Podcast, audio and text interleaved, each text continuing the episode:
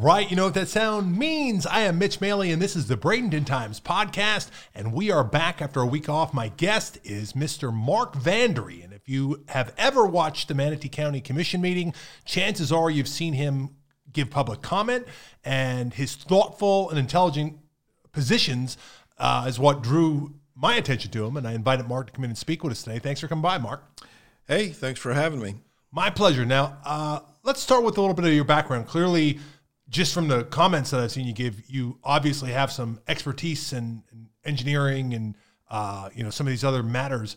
Um, and I understand you've lived here a long time in Florida. Yeah, I've, I've been uh, in the uh, Minnesota area, uh, Manatee County, Sarasota area for over, over 50 years. Went to high school down in Venice in the early 70s and uh, went on to get my engineering degree. Was uh, very fortunate to work on some pretty high profile projects over my career since I've uh, retired a few years back. But uh, yeah, it's. Uh, what kind of engineering did you do? I, I was uh, in instrumentation and controls, electrical, mechanical systems, process engineering. Uh, worked on a number of um, hazardous waste remediation projects. Uh, right out of school back in the 70s, you know, remember the oil embargoes. Yeah. Uh, we had a president back then uh, by the name of Jimmy Carter, and he was uh, all about sustainable energy. Mm-hmm. And he put a lot of uh, money into research at the time, and I was fortunate to work on some of those projects, alternate energy sources, and uh, trying to wean ourselves off of uh, coal and oil. That was an interesting time because when you look back, you know, I was only a kid at the time, but the Carter administration was the first that really looked, you know, and if you kind of go all the way back to when U.S. oil companies and everything started investing in the Middle East, and then you know there was a very tumultuous time in the Middle East in the 70s, and Carter kind of had this vision that, look, if we're long-term energy invested in getting these fuels from this historically unstable region, there's a lot of potential downside to that, and boy, did that play out. Uh, but he had the idea that we really kind of need to divest ourselves from this, you know, tremendous reliance that we have economically on this part of the world and look to start developing alternative resources uh, in addition to the, you know, the, the natural domestic resources that, that we also have. But the big shift in that, at least symbolically, and then of course it certainly came with regulation and, or deregulation, uh, and policy was on the very first day that Reagan took office. I remember they took down the solar panels from the roof of the, of the White House. And that was a message saying, yeah, we're, we're done with that. That, that was a message, yeah. I, I, think that was the last time we really had a, a, um, a, sustainable energy policy. Now the energy policy is, well, let's see if we can find more oil to dig out of the right, ground, you know. Right. But yeah, and you know, also at that time in the 70s, there was a lot of concern about um, the clean air, clean water. We had the Clean Air, yeah. Clean Water Acts in, instituted.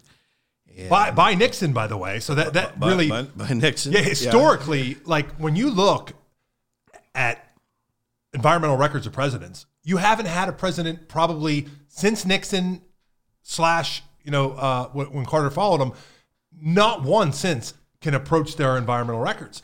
And I mean, when you go back to you know Teddy Roosevelt was was a, you know really bona fide uh, cons- conservationist, and that used to be a core tenet of the Republican Party. And when you think you know being conservative, uh, conserving natural resources is is should go hand in hand with that. But for you know people under 40 today, that probably sounds incredibly odd because the Republican Party really abandoned that ethos and like you said it just became a you know every policy in which we could extract as much fossil fuels as possible and really the only thing that that has changed our energy independence is new technologies new ways to do that some of which are very expensive some of which are very energy intensive themselves and often very dirty. So, you know, we've, we've figured out how to hydrofracture, uh, you know, gas and, and, you know, shale and, and oil reserves that weren't accessible before with new technologies. And only really because the price of, of the market price of these pro- products have gone up t- so drastically. Now it actually makes sense to go and get some of those reserves that were always thought kind of inaccessible, even like tar sand oil and stuff like that, where it didn't really ever look like it was going to make sense to try to create a process to to extract that. And boy, I think a lot about had we just not made that shift, what the world might look like today. That, that, that I think when we go back and rewrite the history of that time period, that was a pivotal decision. Right. I mean, go, looking back in history, I mean, there there are a lot of things that humans have done that we look back and say, well, that was probably not a really good idea. Right. Yeah. You go back to the Roman times. Okay. Well, let's drink our water out of lead cups. Yes. And, yes. and convey our water in lead pipes and even even to this day, we're still having problem with with conveying right. lead in uh, lead pipe uh, water around. Um, you know, it's hopefully we we would learn and not repeat the the past mistakes. Well, that's a great segue into talking about our topic today because Florida has a made a tremendous amount of mistakes over the years with its ecology.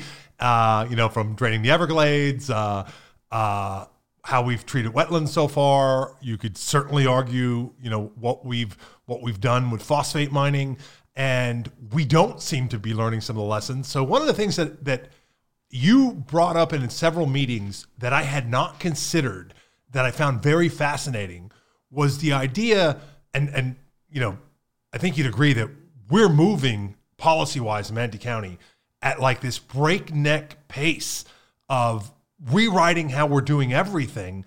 And there's not a whole lot of questions being asked. There's not a whole lot of debate, if any, being had. It seems to me as if we're working from a mindset of the the special interests who want to do one thing, which is I want to squeeze every bit of profit I can out of the land that I have in developing it and selling homes on it.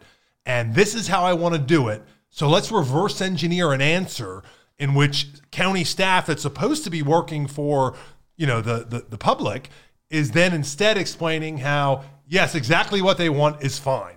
And you brought up the idea of the water facilities and as we're you know as the Bradenton Times has reported uh, uh, continuously over the past two years almost now this idea hey we're just going to develop a whole bunch east of the future development area boundary. So we have this line which we we drew a long time ago and said, hey, you know, our development is going to be moving west to east. It's going to be focused throughout the urban core. Uh, and east of this one line, we're not really looking to develop that. Those are our historically agrarian hamlets where it's almost all zoned agricultural, which means you could build a house on it, but it's one every five acres. Um, you we're not bringing county services to you, so you're going to have to do a well and a septic and all that. And that's not really there's not thankfully there's not a lot of demand for that because you know I, I don't want to have more septic tanks and so forth uh, and there was never a lot of that kind of development going on uh, but now this idea that well a lot of people want to move here and we've got to build houses so let's kind of scrap that line and just do these developments so we passed this policy of, of you know it was supposed to it was sold as well. It's only really going to affect this part of Lakewood Ranch, and uh, they've been so successful. They built the whole thing out, and we're going to let them stretch it a little bit. Um, but now we have numerous developments that have been approved on this policy of you know contiguous and conterminous, and that definition has been stretched to the limit. But you asked the question of has anybody studied whether these water facilities have the capacity to push out that much water to all these new developments because they're designed with, as, as I understand it, with the FDAB in place and with, with the amount of density that that suggests. And I haven't heard anybody give you an answer on that yet. Yeah, you know, as an engineer, uh, as a professional engineer in the state of Florida and other states, it's not just an ethical requirement, it's a legal requirement that uh, engineers hold paramount the safety, the well being, and the health of the public. Okay, and for my continuing education uh, last year, I was fortunate to take a course from a Matt McCon, and uh, it was about sustainable engineering. And I'd like to quote from his uh, lecture in that he said that the conversion of natural habitats is degrading human well being for short term private gain. Said, This is not an argument against development, but an argument that preserving as much as possible of what remains and restoring as much as possible of what has already been degraded makes enormous economic and moral sense. So, to that point, you know, we are fortunate in this era. We're very blessed to have uh, a tremendous amount of uh, potable water sources. We have uh, several rivers, uh, several very uh, prolific uh, aquifers um, that uh, we get our drinking water from. Out east Manatee County, we have the Manatee River. We have Lake Manatee that uh, was impounded in the 60s with the dam that supplied a, the Lake Manatee Reservoir. We have the Braden River and the Evers Reservoir, and those two watersheds are in prim, prim, predominantly East County. And we have Peace River, we have Myakka River. The two aquifers, we have the Floridan uh, upper and lower aquifers, plus I think there's four other main Florida aquifers that cover Florida, Alabama, Georgia, so forth but uh, those are deep deep water aquifers, not surface water. They're not even really considered uh, uh, upper groundwater. And because of that, the Manatee County uh, has a policy for their water plant production, for their water supply. There is a policy that they need to conserve and preserve the watershed areas that service these sources of water. So, can you explain for listeners what a watershed is? A, a watershed is an area of land that basically collects rainwater, snow, if we had snow here, any type of precipitation, and it directs that water downstream.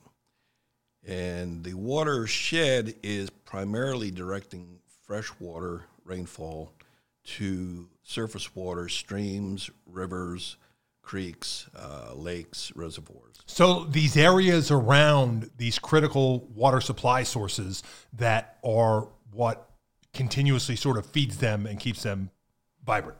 Right. Yeah. Okay. It, it's you know the, the the quantity and the quality of the water that we drink uh, is dependent on keeping the wet the um, the the um, watersheds uh, clean. So it sounds just, you know, in, in, a very superficial way that any kind of development within these watersheds needs to be considered very carefully because of the watershed's importance to our ecology. Oh, yeah. Is that fair enough? That, that's fair enough. Okay. I mean, they, right, right in the the um, in the county water supply plan, they have a ten year plan that, that's revised periodically, and their policy in that plan, that policy nine five two two specifically states that they have a obligation to protect the watersheds.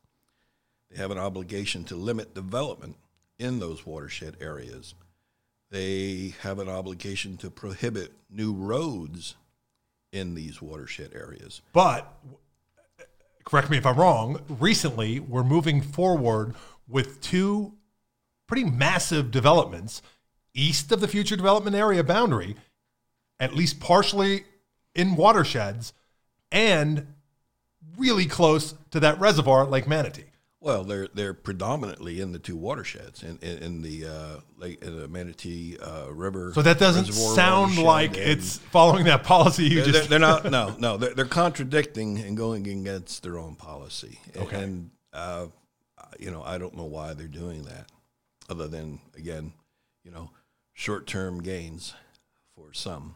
Now let's talk about the idea of so we're talking more specifically about Taylor Ranch and the other one is East River Ranch, correct? East River, yeah. So two large developments. One of them comes right up to Lake Manatee, basically.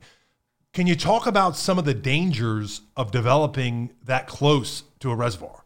Well, they both come right up to Lake Manatee. They're right across State Road 64 from Lake Manatee.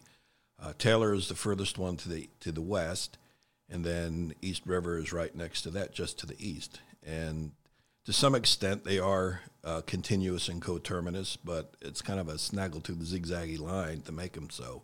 Mm. Um, and, and, honestly, the, the, the Taylor, the first one coming up, is supposed to be coterminous and contiguous with uh, existing infrastructure developed immediately to its west, which is still not done yet. It's still being built out. They don't have the right size pipes in the ground.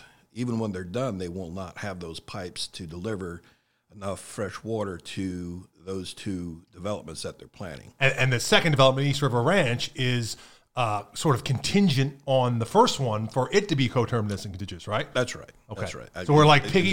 piggybacking. We're basically doing. I remember when they passed that policy that uh, allowed them to go east of the FDAB. They said that there was no chance that you'll have leapfrog development, but that sounds exactly like leapfrog development in that sense. It sounds like that's what they're doing. Yeah, and and th- there's nothing now at this point to prevent them from doing development cat tagging on all the way to the county line to the east. I mean, they can just basically. And that's what the folks in Myakka are worried about, and why you're seeing so many of them show up, right? yeah, the Myakka City folks are looking at the, the bulldozers and, and the pavers, and there's nothing keeping them back from paving all the way to DeSoto and uh, the other county lines there to, on to the, on the Hardee, east side. right. Hardee on the east side, yeah. So, uh, but but you know, the the problem with having these developments uh, right up against the reservoir, Lake Manatee, and in predominantly in both watersheds, is that you pave over all of the land that would normally percolate the rainwater and contain it and keep it from running off quickly. Okay, in order to uh, hold the runoff back, what our um, policies require is for them to build these uh, massive amounts of drainage structures in the form of retention ponds, detention ponds, Lakes, as they like to say, right? Yeah, they, they, they market it really well. It's like, Lakeview. oh, Lakeview property. is like, you know, last year when we were in that drought, everybody was complaining in those communities that had lakefront property. Well, they were dry, they were muck in the bottom because, well, they're not really lakes, they're drainage structures and they're doing what they're supposed to do. You have a drought and there's no water. So, yeah, that's what you're going to get. But uh, yeah, and, and you know, going back to those stupid things that we've done as human beings in the past, like dumping our garbage in the ocean and and uh, you know, drilling down deep deep well injection and injecting our hazardous toxic waste down into the ground, and eventually will come back to haunt us. Uh, No, I've been, I've been told, Mark, I've been told several times that the science of deep well injection is 100% safe and that you can build these wells and separate them from the aquifer and nothing will ever, ever go wrong. you haven't heard that? I, I haven't heard that, and, and I would I would disbelieve uh, anything that's hundred percent anything. yeah, because how many times throughout human history, you know, some of the things that you mentioned were we always assured that, oh, the science backs this up perfectly until it doesn't. And then there's always an enormous cost for future generations that have to deal with that. And like I said, Florida has such a history of those sort of bungled decisions that we should be enormously skeptical anytime somebody says something that doesn't quite sound right and then promises it'll be fine. Yeah, drain the Everglades, Right, right? And right. How many hundreds of billions is it taking to restore? Yeah, and we're still doing it, and we still are not keeping up with the continued, you know, degradation of of those bad decisions of the past. Right, right. Well, yeah, getting back to, to the developments east of the so-called FDAB line, Mm-hmm. the future uh, development area boundary, when you do that kind of development, not only are you paving over and putting up your tile roofs to cause a lot of runoff and, and very little percolation, um, you're having to dig these deep uh, drainage structures and ponds out to sort of replace whatever wetlands got filled in, which is a super stupid idea. Or, the way we handle wetlands in this state is, is atrocious. I mean, that's that's tantamount to dumping our garbage in the ocean. but uh, you remove the ability for the rainwater now to percolate down into the ground to So it's not doing the same thing in those big ditches as it doing- would be if it was just green. Absolutely not. In fact, it's doing a lot of harm. Uh, you know, it, it, what normally should happen is it should percolate down. The, the watershed would collect that surface water direct it to your streams and your lakes and your reservoirs. Also, it's going to allow water to percolate down into the aquifer and recharge the uh, the Floridan aquifer, the upper and lower aquifers, which is where we get a lot of our drinking water, or, or all of our, our um, well wells, our East East County wells, are tapped off, I believe, in, in the upper Floridan aquifer. And uh, so now you've got hundreds of these deep ponds. Some of them are 40, 45 feet deep. Um, you know, several acres each in, in size. Um, throughout this, you know, two, three thousand acre development. So now the runoff is going to be collected, okay, and it's going to be concentrated, and all of the chemicals and toxins that are washing off of people's yards, off of the roads, off of the off of the rooftops. Um, I mean, you know, lead fuel. We still have lead fuel. They call it unleaded, but there's still lead in the fuel. Well, and that lead eventually winds up on the ground and it gets washed out, it gets washed out by the rain and, and storm water. And now these ponds are going to be collecting it instead of percolating it through and having some filtration. It's going to be collected in these big uh, retention ditches.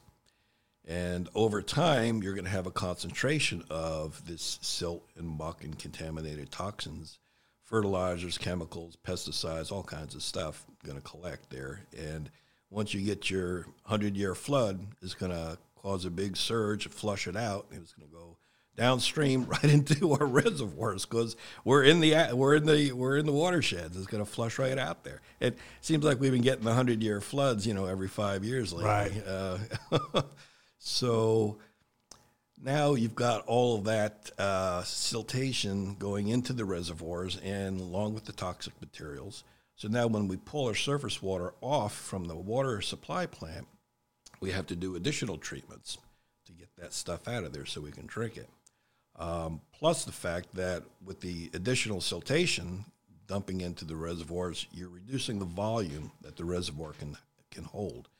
You know, the more Oh, yeah, you're yeah. dumping this dirt sense, in there, right. right. Essentially, over time, you're dumping this sand, and dirt in there, and the depth of- of it- becomes less. Yeah. So you're holding less water. And, and they they have a, a like a lifespan as well, right? They, they do have a lifespan. Yeah, they do have a lifespan. Um, you know, dams and, and, and impounded reservoirs can, d- depending on construction and, and geology and so forth, can can last anywhere from 50 to maybe 150 years. Just depends. But I'm, I'm guessing that what you're telling me is that the more you're dumping in there, the more you're decreasing that lifespan of that of that important reservoir. Correct? Right. Yeah, and you know, it's it's not going to last 50 to 150 years without some maintenance. There's Sure. got to be maintenance. In fact, right now our water supply programs for the the um, capital in, improvement programs, I think, earmarked for the next 10 years about 235 million dollars just for this county. That's a lot of money to go into our water supply to just make what we're making today. That's just to keep Just to maintain, maintain current levels. have. Yeah. just to maintain what we have. And with all of the growth and the overdevelopment that's occurring, we're going to have to notch that up. And uh, you know, we, we can't afford to have unsustainable development, shortening the life of our reservoirs and having them to uh, causing them to have to be demucked more frequently. It costs a lot of money. Um, th- there, there was a uh, request for proposal ad by the water supply plant in Manatee County just a few weeks ago. They're advertising for a dewatering system. They need a new dewatering system because Can you explain what that does? Uh, it, it, it when, they take surface water out of the reservoirs or when they pump it up even from the uh, aquifer and the from the wells, there's sediment in in, uh, in in the water that has to be filtered out, and we've got uh, centrifuges and microfiltrations and different methods for getting that sand and muck and organic material out of the drinking water, which is typical. But now you've got this wet sludge. What do you do with it? Well, you have to dewater it. You have to take the, um, take that water out and then and lay the, the, the, the muck out to, to dry. Uh, and it builds up over time. So the, the ad, the request for proposal stated that the county water supply is at its reached its maximum amount and cannot expand any further because they don't have the dewatering capacity. So until they get this new uh, portion of the plant built and operational, they're pretty much stagnant on their ability to produce more water, to produce and deliver it. So might might be an incentive to pause growth and uh, development wherever you can. You, would think so, wouldn't you? And, and it, it's a double edged sword because now not only do you have to dewater the the soil and the muck, but now they, they, the muck is supposedly not toxic, but it's not good enough to use as topsoil and backfills. So it goes to the landfill. Oh, so oh, now you're uh, decreasing yeah. the right, right. You're yeah. increasing the contribution to landfill, decreasing its life cycle. Right, right, and and this is all going to occur with this uh, overdevelopment east of the FDAB. So who's going to pay for that? Well, the existing yeah, residents, right, subsidizing the cost of new growth. Right. So j- just the other week, of course, our, our county commissioners had to um, raise the uh, cost of water for everybody in the county, and it, was they claim it to be modest, uh, ten percent for two years or the next two years. Initially, they stated they needed a fifty percent increase that they're going to drag out over a five year, spread out over a five year period, and that's that's not too bad of an increase. Uh, it, it's um, it's an unfortunate thing. It wasn't I mean, our, water supply system is getting pretty old, and a lot of the uh, transmission and distribution pipes are, are, old. Some are original, you know, 50, 55 year old concrete underground pipes. That uh, last Christmas we just had that really bad leak on that uh, feeder that uh, serviced up in the um, Parrish area I don't know if you remember. Yes, it took them yes. several months to get that fixed. Well, that was they patched it up, and that was one of the old concrete pipes that that cracked and uh, had been leaking for a really long time. And they finally uh, put a patch on it. But ultimately, there's maybe still 15 miles of that old pipe in the ground that has to be replaced. And so these, these other capital improvement projects are necessary uh, just to maintain where we're at. So adding to that list is going to create enormous costs. And you were telling me previously that, you know, yes, they were explaining that, well, we have some of the lowest rates, but your explanation was we should. We because, should. Yeah, because we're blessed with this, you know. We are blessed with an abundance of fresh water sources with the rivers, the aquifers. Um, you know, up until this point, we've kept our East County pretty much. Uh, free from overdevelopment, and uh, we, we, tried to uh, maintain that policy of conservation and preservation of the watersheds. So we had a, a very abundant amount of good quality uh, drinking water. But, uh, you know, um, the uh, increase in the population and demand for the water, there's, there's only a certain amount. I mean, the carrying capacity – of this area to sustain as much water demand as is coming down the pike is uh, is going to be exceeded if we haven't already exceeded that. That and that's something that you know I remember years ago uh, a hydrologist uh, explaining in a, in a talk that I was at uh, the long term groundwater modeling for the state.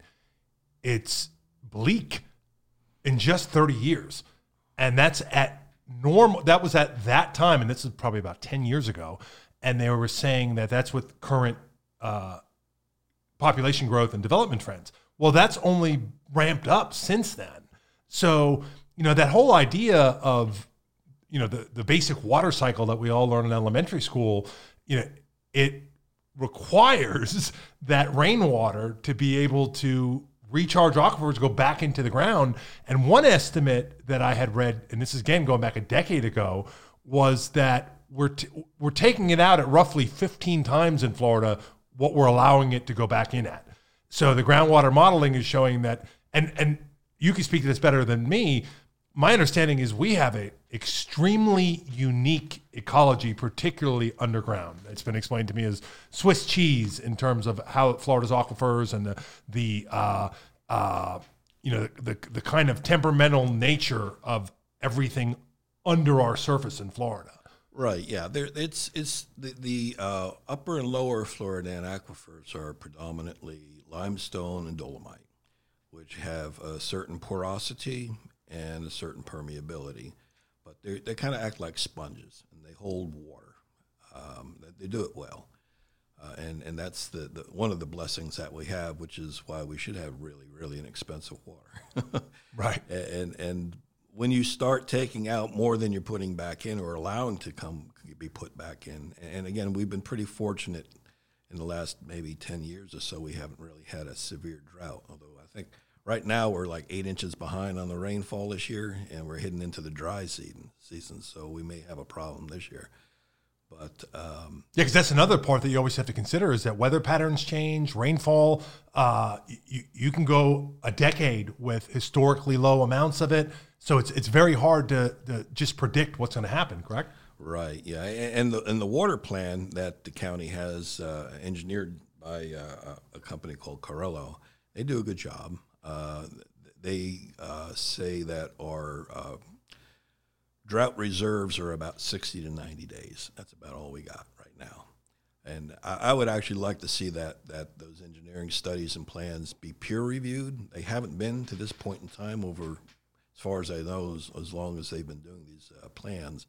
And I think it's such an important uh, part of our uh, existence in the county, e- economically especially. I, I, think that it's important enough uh, to spend the extra money to have it peer reviewed by a third party, uh, an engineering company, to make sure that nothing's being missed or overlooked. But yeah, when you start taking out more water than you're allowing to be replenished by the aquifers or by your surface water impoundment, by your reservoirs, or when you're ha- allowing them to become contaminated, which is going to happen mm-hmm. down the road, when you allow your wetlands to be destroyed, which you know our wetlands policy is crazy. Yeah, let's talk about that for a second because that, we we've had extensive what, three or four articles in Sunday's edition uh, regarding this, and we reported on how there seems to be. We've shown public records, we've shown emails. There seems to be a lot of outside direction from big development in terms of how we should modify some of our county's policies. And the county is going through an enormous rewrite of the land development code, the comprehensive plan, and it seems to be again reverse engineered of developers telling us this is what we want to do let's come up with a policy that allows us to do it rather than hey this is what we should do and let's you know respect those resources but right now it looks like the county is moving toward moving backward in terms of wetland protections and looking toward maybe the bare minimum that the state requires and the state does have statutes that says you have to do at least this. Like for example, I, I believe it's like a 15 foot wetland buffer uh, with a 25 foot average, whereas the counties is 30 and 50. You know, 50 in the in the certain watersheds and so forth, and 30 regularly. And they're looking at scaling that back, and that's in addition to all the wetlands that we allow them to destroy. So wetlands, as I understand it, are critically important filters that help clean and recharges water as it returns. But then that buffer area, you know, coming off of the wetlands is also extremely important in order for that filtration process to start before it gets to the actual wetlands themselves, correct? Right, that, that's correct, and, and, you know it goes back to that idea of uh, short-term private gain, right? So reducing that buffer is going to make the wetlands themselves less effective. Is that correct? Exactly. And then any additional destruction of those wetlands then says, okay, well, they're not doing the job that they're supposed to do either. So that means that more of these pollutants are going to get to places that they're not supposed to get to, correct? Basically, uh, yeah, that's that's correct. Yeah. That's correct. And, and, and I, and I'm just going to guess we, that these wetland mitigation banks they have, where they say, okay, go ahead and destroy it here, and then we'll plant wetlands somewhere else. That's not a, a zero to zero ratio, is it? That, that's such a bogus concept. I can't believe it's ever gotten off the ground. That that's that's back to one of those bad ideas. You know, dumping your gar your, your sewage and garbage mm-hmm. in the mm-hmm. ocean. I, I can't believe that ever took off. Uh, it just destroying 50 acres of wetlands uh, in, let's say, a uh, pristine critical watershed area is not equivalent to making in a new artificial wetlands out in the middle of a prairie somewhere where there shouldn't be a wetland in the first place. But they're saying that no, that is equivalent, and that's a, a, an even Steven swap out. You know, shouldn't be allowed. But I mean, our, our up into this point in time, our relatively inexpensive water costs is due to the fact that Manatee County has had very stringent more stringent requirements for uh, wetland protection than what the rest of the state allows. And you get rid of those protections. We've, we've And the state encourages you to. That's also in the Constitution where they say you have to do that. But they not only empower counties and municipalities to have their own policies, they encourage them to create policies that would further respect and protect those critical habitats. They, they do. They, they encourage them and uh, they, they really uh, expect them to do that. So the fact that Manatee County years ago adopted a more stringent policy is, is not a surprise. And, and like I said, we have benefited from that. And yeah, the, the, the, this recent idea of Manatee County reducing its uh, protection of wetlands is, is a really bad idea. I'm glad to see some of our area uh, activist um, organizations like Suncoast, Waterkeepers, uh, Manasota 88, um, uh, the Right to Clean Water uh, uh, down in Fort Myers, a couple others around have Thousand Friends of Florida. Five Thousand Friends of Florida. Yeah, they, they've got petitions going, and they're trying to get some uh, Florida Constitution amendments going to increase the protection of our surface water, not decrease, and increase the protections of our um, wetlands and, and not decrease. Because and it's not just the water we're talking about with the wetlands; it's the whole ecosystem. It's the uh, endangered species that rely on them, like the, the, the wood storks and uh, the, sandhill cranes and uh, you know all of the amphibians that, that rely on the wetlands for survival. And there's a whole balance there. It's you know you just you you disrupt that balance, especially you disrupt it in a critical watershed area, and things change uh, with negative impact very quickly. And let's not forget how much of that water that would otherwise be filtered and returned to the aquifer ends up being discharged into the Gulf and other other uh, critical waterways and the bays. And then you're increasing. My understanding is you're increasing the nitrogen level in those waters in the in the shallow parts of the Gulf, so that when the red tide uh, uh, spawns, and yes, we've always had red tide, and yes, it starts offshore, but you're providing an environment. Or you, we're already phosphorus rich because of what Florida's made out of, you know, in those waterways, and then you're putting a lot of P and K there, and then that's my understanding is that's creating a very uh, optimal environment for a algal bloom to spread and be successful in. But that's the opposite of what we want if we if we want you know optimal beaches and, and Gulf. Correct? Uh, yeah, right. I mean, if you wanted to get a handle on the red tide and the blue green algae and get seagrass to growing again and stop the starvation of the manatees, it starts way upstream. It starts like in East Manatee County. And it starts with protecting that watershed and protecting the surface water and not allowing that uh, the, uh, the nitrogen and phosphorus to get flushed downstream, unabated, unfiltered into the larger bodies of water, of course. So, in layman's terms, this is what I'm hearing from you. Correct me if any of this is wrong, but in, in the most simplistic way that I could explain it to our, our listeners, it sounds like Manatee County is this wonderfully blessed area that has these great water sources and these at least had an enormous amount of wetlands and we had this really functional system that essentially guaranteed that we would always have access to plentiful inexpensive water supplies and we are creating policies that will you know have a demonstrable effect of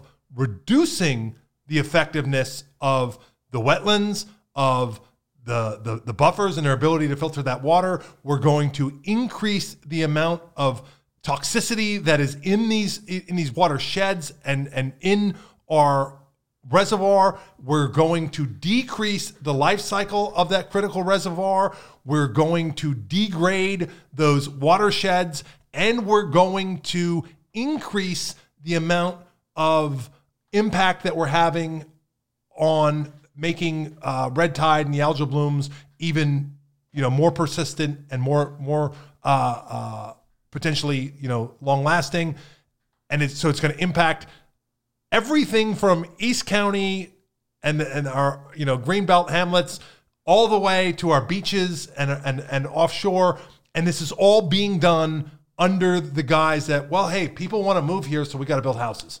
Right. Yeah, there's not much to correct there. I, I, would, I, I might add that I'm, I'm actually a little bit surprised that there has not been more outrage from the East County residents and citizens, the Myakka City folks. There's been a lot, but apparently not enough because the commissioners say, oh, well, not anybody seems to care because we don't see, you know, hundreds of people down here in our chambers.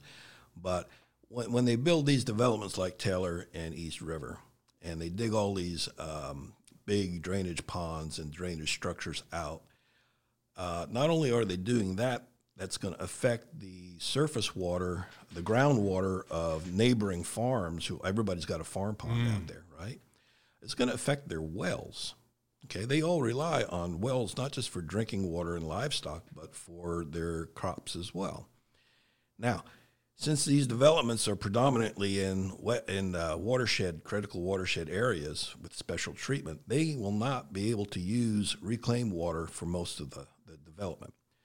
Their plan is to dig their own wells, okay, and use that well water for irrigation for all of the lawns that everybody likes to have that move into Florida and think they should have palm trees and green grass year Right. round, right? And no xeriscaping here, which should be a law, but requirement. But uh, you know, so now all of this Where, where instead you have the opposite. You have like homeowners associations that require you do the, the opposite of yeah, that. yeah, yeah, right. So it's just bad policy all the way around. Um, so the the the wells that are going to be drawing up for irrigation now, instead of being able to use reclaimed water, that's going to starve and, and affect uh, negatively impact the other area wells that are farmers are using for the crops and the and their uh, livestock. So it's going to have a major impact. It's just going to have a major impact. And it's not just going to impact Manatee County, correct? It won't just impact Manatee County. No, it'll impact Sarasota, DeSoto, Hardee, Hillsborough. Everybody's going to impact it. It's, you know, we can't live in a silo. I know a lot of people like to think we can, but we can't. We're all connected. The ecosystem's all connected. We all breathe pretty much the same homogenized air, and the water is pretty much the same. Uh, there are certain, you know, segregated pockets like uh, the aquifer, the Floridan aquifer is unique to this part of the world, very fortunate because of that. But um, you know, uh, that th- those, those developments out in East County is just such a bad idea. Um, there, there's absolutely the only good thing about it is that a few developers make a lot of money. Yeah, the, the, the thing that doesn't get pushed back on that just boggles my mind is this ethos that's constantly, you know, promoted by the the our supposed representatives, even though I think we know they're not representing us or our interests, certainly not our our desires. Um, this idea that well, people just want to move here, so we have to build enough houses for demand, and it's like, why why do we have to degrade our environment just because somebody wants to you know move here from Massachusetts or New York or New Jersey or something and build a house? Well, we got to build them one, do we? like I, I don't see it that way Well, no, that, that that's a recipe. That's suicide. It's suicide. because it's endless. Like Plain- at what plain point do we simple. say like okay, the whole thing's ruined now, but did everybody get their house? Right. Yeah. The, the parasite killed the host. Now, Right. Now what? so, yeah, you know, a few weeks ago, our own Florida Department of Environmental Protection, who is I consider to be a fairly conservative agency, uh, very uh, pro business, even they came out with a warning to the state house saying, "Look, we, we're looking at uh, permitting over fourteen thousand developments in Florida." and our surface water is being negatively impacted with every one. We can't keep doing this. Our own DEP said you cannot keep. Yeah, doing there's this." there's something unique to Florida in the sense that I remember this is also probably like a 15 year old data point. Um, I think around 2010, the statistic was 95% of the entire state's population lives within five miles of the coastline of Florida.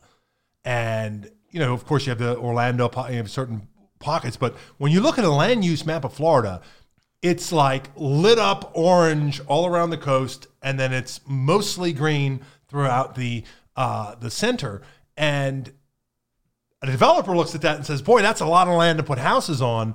But from an environmental and ecological standpoint, you just can't build all that out. Not even close. We don't have the kind of environment. It's not Iowa, correct? Right, it's not Iowa, and and yeah, if you want to destroy this uh, aquifer that we're blessed with, just keep doing that. And that's what the DEP is warning as well, not not just the surface water. But Yeah. I'm sure they're concerned about the aquifer recharge. And you talked about the lawns. You know, I, I do this exercise a lot when I for myself when I talk about public policy, um, and and try to detach it from the debate and say, if an alien landed tomorrow, an intelligent being that had no preconceptions of you know what life on Earth is like, and I had to explain certain things to him.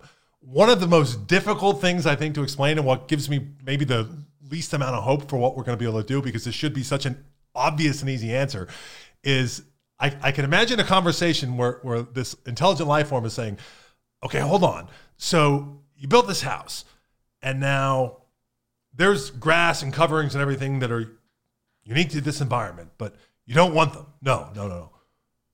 Why? Well, I, I want the grass like I had back up north, but that grass doesn't grow here. Oh, no, no, no.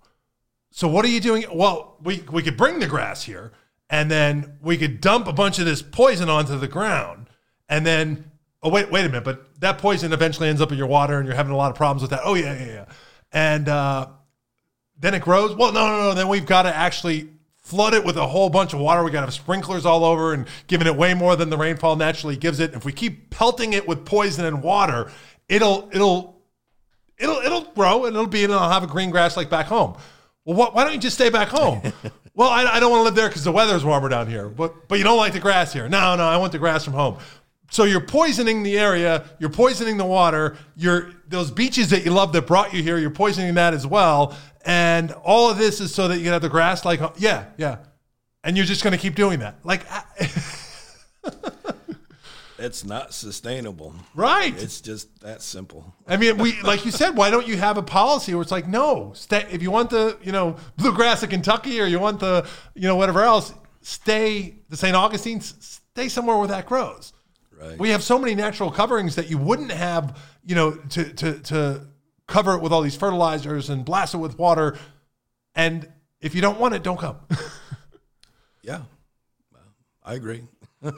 But but again, if we can't get people on board with that, and then every new development I go through, all I see are sprinklers, and and often the sprinklers pointing at concrete. You know, you walk through them and they're they're Yeah, they're that- hitting the road. That too, right, right, yeah, and and you know, in the water plan, the, the county's water plan, it's ten years out, and uh, of course, since the last one was uh, written and published, a few years have gone by, so it reaches up to maybe twenty thirty one, the year twenty thirty one, and in that report now, they're already talking about finding alternate sources of water. Well, you know, all this water we've been blessed with, uh, I guess they're expecting it to not be as big a blessing in the next 10 years. And they're talking about desalinization, they're talking about reverse osmosis, and these other forms of purifying water, whether it comes from the surface or from seawater or brackish water. You know, the, the, the lower aquifer, uh, Floridian aquifer, is um, somewhat brackish uh, across the, the southern part of the state. So if we're going to be drawing up well water from down there, we would have to do desal and some reverse osmosis to. and a lot of that is because of what we did to the wetland or to the Everglades, correct? A lot of that is yes. Saltwater a lot of- intrusion that came from intrusion. them. Yeah, Right. yeah, saltwater intrusion. So, right, that's right.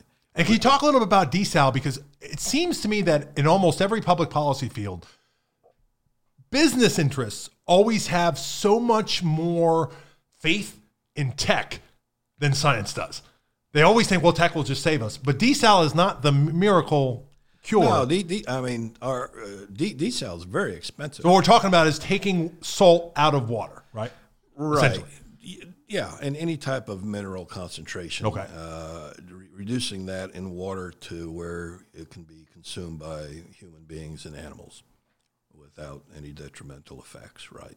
Reverse osmosis is a way of desalinization where you basically just filter the, the heck out of the water and just Similar to what we do with bottled water, correct? uh, pretty much, yeah. When the water purification that you drink, yeah, like uh, different brands, yeah, it's it's um, A common reverse way. osmosis, right?